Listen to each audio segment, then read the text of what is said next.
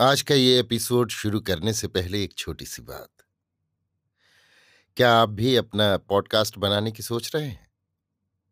तो anchor try कीजिए। ये पॉडकास्ट बनाने का सबसे आसान तरीका है। नंबर एक, ये फ्री है।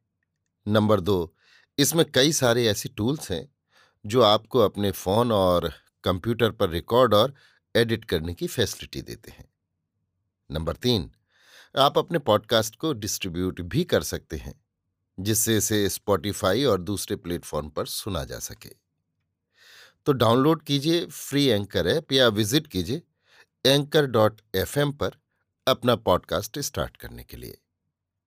ये तो थी एक छोटी सी जानकारी, और अब शुरू करते हैं एपिसोड का सिलसिला। तो आज के एपिसोड में। लीजिए सुनिए। आचार्य चतुर्सेन शास्त्री के लिखे उपन्यास वयम रक्षा माह का साठवां भाग, वशिष्ठ विश्वामित्र, मेरी यानी समीर गोस्वामी की आवाज़ में। इस समय आर्यों के राज्य गंगा और यमुना की घाटियों को पार कर सोन महानद के तटों को छू रहे थे। दक्षिण में नर्मदा के किनारे तक अनेक समृद्ध राज्य स्थापित हो चुके थे। सरस्वती और दृशद्वती की मध्यभूमि जिसे आजकल सरहिंद का इलाका कहते हैं, आर्यावर्त की केंद्र भूमि थी। अनेक चक्रवर्ती राज्यों की भांति प्रभावशाली ऋषियों के अनेक आश्रम भी यहाँ स्थापित थे, जिनमें वशिष्ठ विश्वामित्र जमदग्नि, गौतम और कण्व के आश्रम बहुत प्रसिद्ध थे। वे निरंतर असरों, नागों, मर्तों और दस्युओं को पीछे धकेलते हुए अपनी राजश्री की वृद्धि करते जा रहे थे। परंतु इस समय आर्यवर्त में दो व्यक्ति ऐसे थे, जिनका महात्म बड़े बड़े चक्रवर्ती राजाओं से भी अधिक प्रभावशाली था। इनमें एक थे वशिष्ठ और दूसरे थे विश्वामित्र। वशिष्ठ का मैत्रवरुण नाम भी प्रसिद्ध था। इनका जन्म देवभूमि इलावर्त में हुआ था, तथा इनकी माता उर्वशी उन दिनों वरुण और सूर्य दोनों ही की सेवा करती थीं। इसलिए ये निर्णय नहीं हो सकता था कि वो सूर्य के औरस हैं या वरुण के। इसलिए उन्हें मैत्रा वरुण, सूर्य और वरुण का पुत्र कहते थे। वरुण के सभी पुत्र ऋषि हुए। उन्होंने राजसत्ता स्थापित नहीं की। वशिष्ठ भी ऋषि हुए। परंतु इलावर्त में उनका एक प्रतिद्वंद्वी पैदा हो गया। उसका नाम नारद था। वशिष्ठ ने अग्निहोत्र की स्थापना की और यज्ञ की प्रतिष्ठा की। शीघ्र ही वे याजक प्रसिद्ध हो गए। परंतु नारद ने उनकी खूब खिल्ली उड़ाई। वशिष्ठ की यज्ञ विधि स्वीकार नहीं की। उन्होंने वामदेव गान किया। इसके बाद दोनों का परस्पर संघर्ष बढ़ चला। वशिष्ठ जो भी पूजन विधि स्थापित करते, नारद उसके विपरीत दूसरी विधि कहते। ऐसा करते करते नारद का नाम ही वामदेव प्रसिद्ध हो गया। उन्होंने देवराट इंद्र को प्रसन्न कर लिया और देवराट की प्रशंसा में अनेक सूत्र रचे। वशिष्ठ की पैठ देवराट के दरबार में नहीं हुई। उन्होंने इलावर्त त्याग दिया और वे कुछ काल के लिए शाकद्वीप चले आए। उन दिनों अरब का नाम शाकद्वीप ही था। वशिष्ठ के वंशज मग, मुनि, मौनी प्रसिद्ध हुए। कुशद्वीप अफ्रीका में भी मुनिवंशी कुछ लोग जा बसे। शाकद्वीप अरब में वशिष्ठ ने बड़े बड़े यज्ञ किए। उनके यज्ञों के धुएँ और सुगंध से दिशाएँ व्याप्त रहती थी। परंतु भाग्य की बात देखिए, यहाँ भी इनका एक प्रबल प्रतिस्पर्धी उत्पन्न हो गया। ये काव्य उष्णा शुक्र थे, जो दैत्यगुरु भृगु के पुत्र थे। भृगु का वंश प्रजापति का वंश होने के कारण अधिक प्रतिष्ठित था और शुक्र तो दैत्यपति बलि और दानवेंद्र वृषपर्षा के याजक तथा चक्रवर्ती पौरवयाति के ससुर थे ही। उनका बड़ा मान था, बड़ा नाम था। अतः अरब शाकद्वीप में भी वशिष्ठ का प्रताप फीका ही रहा। भृगुवंशियों का तेज प्रताप वहाँ बढ़ता गया। लोगों ने काव्य उष्णा शुक्र को अपना पूज्य याजक बना लिया। आगे चलकर उन्होंने काव्य का मंदिर बनाकर उसमें शुक्र की मूर्ति स्थापित की। इसी मंदिर को आज काबा कहते हैं। वशिष्ठ फिर भारत चले आए और सुदास के कुलगुरु और मंत्री बने। दाशराग्य युद्ध में उन्होंने बड़ा पराक्रम प्रकट किया। पीछे सुदास से भी नाराज़ होकर वे सूर्यवंशियों के कुलगुरु हुए। पहले दक्षिण कौशल के कलमाश पाद के पुरोहित बने। पीछे अयोध्या की मूल गद्दी पर आसीन दशरथ के कुलगुरु हुए। देव दुर्विपाक से यहाँ भी उनका प्रतिद्वंद्वी मिल गया। वे थे विश्वामित्र, जिन्हें उन्होंने एक बार युद्ध में परास्त किया था, जबकि कलमाशपाद राज्य के व्यवस्थापक थे। वास्तव में फिर विश्वामित्र ने उन्हें कहीं भी जमने नहीं दिया। सर्वत्र उनसे उनकी खटपटी ही होती रही। ये शत्रुता यहाँ तक बढ़ी कि विश्वामित्र ने वशिष्ठ के सब पुत्रों को मरवा डाला।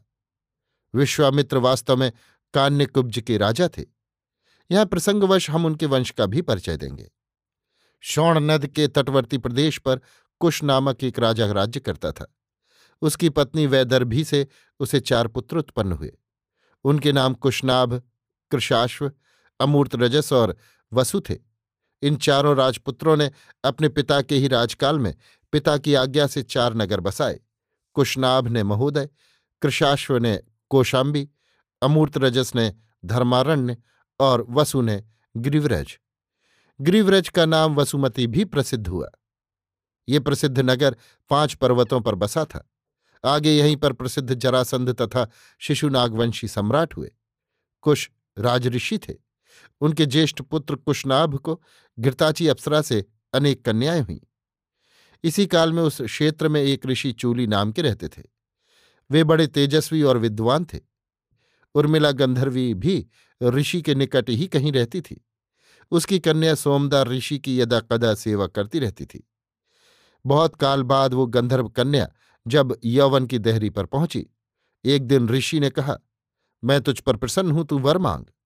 इस पर सोमदा ने कहा, हे ब्रह्म ऋषि, मेरा अभी विवाह नहीं हुआ है, तथा मैं किसी की भार्या नहीं हूँ। अतः यदि आप मुझ पर प्रसन्न हैं तो मुझे एक तेजस्वी पुत्र दीजिए। ऋषिवर ने गंधर्वी कन्या की ये याचना सहर्ष स्वीकार कर ली और यथा समय सोमदा के गर्भ से एक पुत्र हुआ, जिसका नाम ब्रह्मदत्त रखा गया। युवा होने पर ब्रह्मदत्त काम्पिल्य नगरी में रहने लगा। उन दिनों काम्पिल्य नगरी में बहुत गंधर्व रहते थे। शीघ्र ही वो नगरी का राजा हो गया। राजा कुशनाभ ने ब्रह्मदत्त को रूप, गुण, संपन्न एवं कुलीन देख अपनी कन्याएँ उसे दे दी। परंतु बहुत काल बीत जाने पर भी राजा ब्रह्मदत्त को कोई संतान नहीं हुई।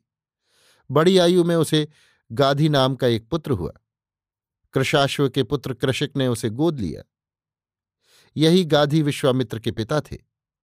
धीरे धीरे कृषिक ने कान्यकुब्जे में अपना राज्य स्थापित कर लिया, जिसके उत्तराधिकारी गाधी की दो संतानें थीं, एक पुत्री, दूसरा पुत्र।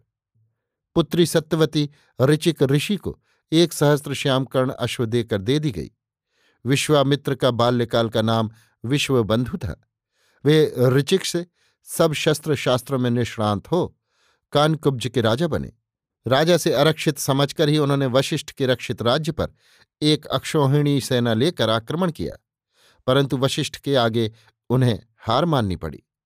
उन्होंने वशिष्ठ को ये भी उत्कोच देना चाहा कि यदि आप ये राज्य मेरे हवाले कर दें तो मैं आपको सोने से सुसज्जित चौदह सौ हाथी, स्वर्ण से मढ़े हुए आठ सौ रथ, ग्यारह हज़ार अश्व और एक लाख गौएँ दूँगा। इसके अतिरिक्त प्रभूत स्वर्ण भी।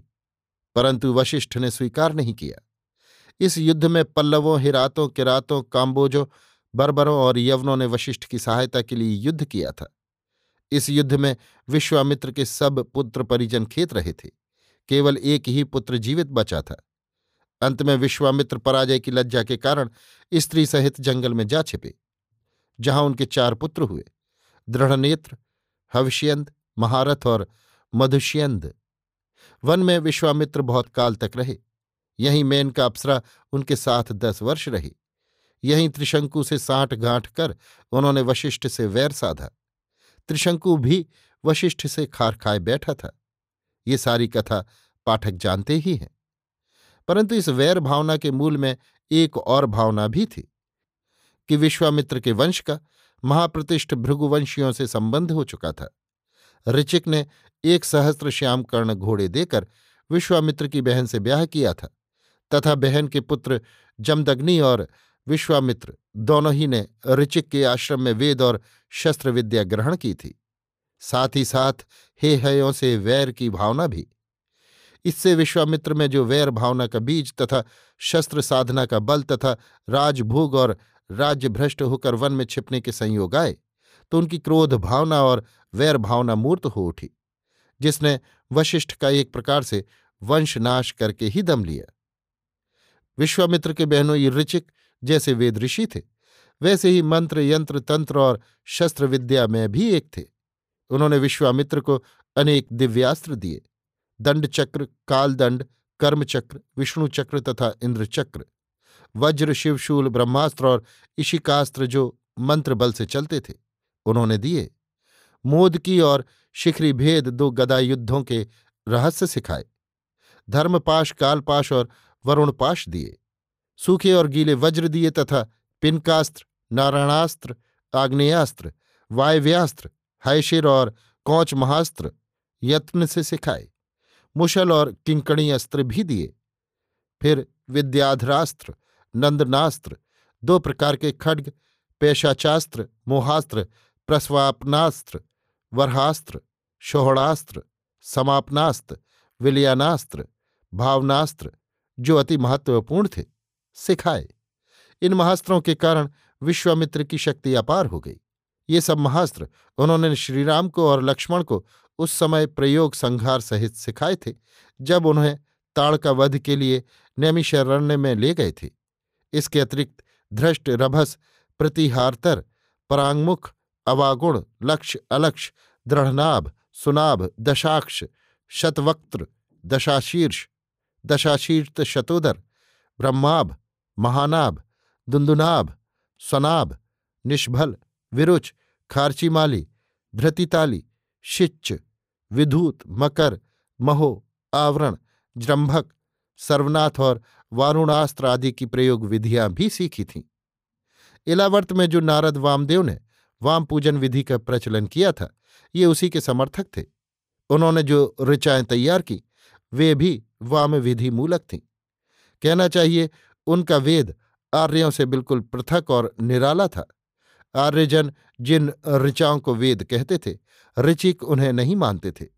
वे अपनी ऋचाएँ पेश करते थे। ऋचिक का ये वामाचार मूलक वेद ही आगे चलकर अथर्वर्ण या अथर्ववेद प्रसिद्ध हुआ। वशिष्ठ और विश्वामित्र जिस यज्ञ में एकत्र होते, वहीं झगड़ा खड़ा हो जाता, क्योंकि दोनों की वेद विधि परस्पर वाम थी। संक्षेप में विश्वामित्र अथर्वर्ण थे और वशिष्ठ ऋग्वेदिक। भृगुओं का वंश दैत्य याजक होने तथा आर्यावर्त से पृथक होने के कारण आर्यों से उनके संस्कार आचार बहुत भिन्न थे। एक बात और थी, विष्णु सूर्य ने शुक्र की माता तथा भृगु की पत्नी का वध कर दिया था। भृगु की ये पत्नी दैत्यराज हिरण्यकशिपु की पुत्री थी। इस पर क्रुद्ध हो भृगु ने विष्णु की छाती में लात मारी थी। सो सूर्यवंशियों से भृगुओं का ये वैर भी बहुत पुराना था। आर्यावर्त में बसकर और आर्यों के कुलगुरु होने पर भी उनके आचार बदले नहीं। भृगुओं की सबसे बड़ी विशेषता ये थी कि वे प्रबल योद्धा भी थे। उन्होंने बड़े बड़े युद्ध भी किए। यदु तुर्वसु और दुहयु जाति के वे सहायक रहे। पख्त और शारियातों के संबंधी और कुलगुरु रहे। इस कारण उन दिनों आर्यों के सांस्कृतिक और राजनीतिक जीवन से इस वंश का अविच्छिन्न और महत्वपूर्ण संबंध रहा। विशेषकर ऋचिक के कान कुब्जपति गाधी की पुत्री से विवाह कर लेने के बाद, जब जमदग्नि और विश्वामित्र का जन्म हुआ तथा दोनों का साथ ही साथ पालन पोषण हुआ तो काल पाकर ये दोनों मामा भांजे, ऋचिक के मेधावी शिष्य, आर्यावर्त में एक बहुत ऊँची प्रतिष्ठा भूमि पर स्थिर हुए। आर्यावर्त ही में क्यों? ऋचिक की सत्ता तथा प्रभाव सिंधु से गंगा तक व काशी से नर्मदा तक फैला था। उन्हीं के कारण विश्वामित्र भी इतने प्रसिद्ध हुए। राजा की भांति उतने प्रतिष्ठित कभी नहीं हुए। संभवतः आगे उसके वंश में राज्य रहा भी नहीं, परंतु वे राजाओं के शीर्ष स्थल पर बने रहे। संक्षेप में, वशिष्ठ और विश्वामित्र, ये दो उस काल के अप्रतिम नक्षत्र थे, जिनमें सारे आर्यावर्त की राजनीति और सांस्कृतिक प्रतिष्ठा भूमि आधारित थी। अभी आप सुन रहे थे आचार्य चतुर्सेन शास्त्री के लिखे उपन्यास। वयम रक्षा महा का। साठवां भाग, वशिष्ठ विश्वामित्र। मेरी, यानी समीर गोस्वामी की आवाज़ में।